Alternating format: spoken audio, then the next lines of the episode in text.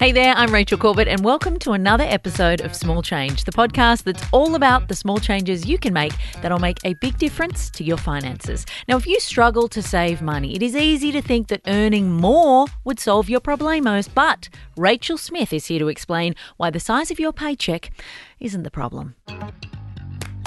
There's a myth out there that we need to earn more to be able to save more.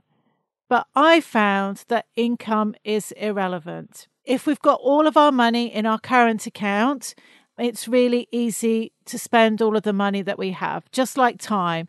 If we're given an hour to do a task at work, it takes an hour. If we're given 10 minutes, it takes 10 minutes. So most people think that you need to earn more, but really it's the spending that's the killer.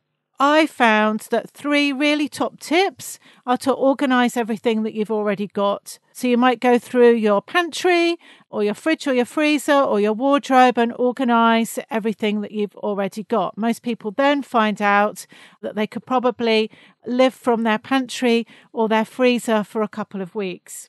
Secondly, to use up everything that you've got. We've all got heaps of toiletries, soap, shampoos, conditioners in our bathroom cupboard. So use those before going and buying more.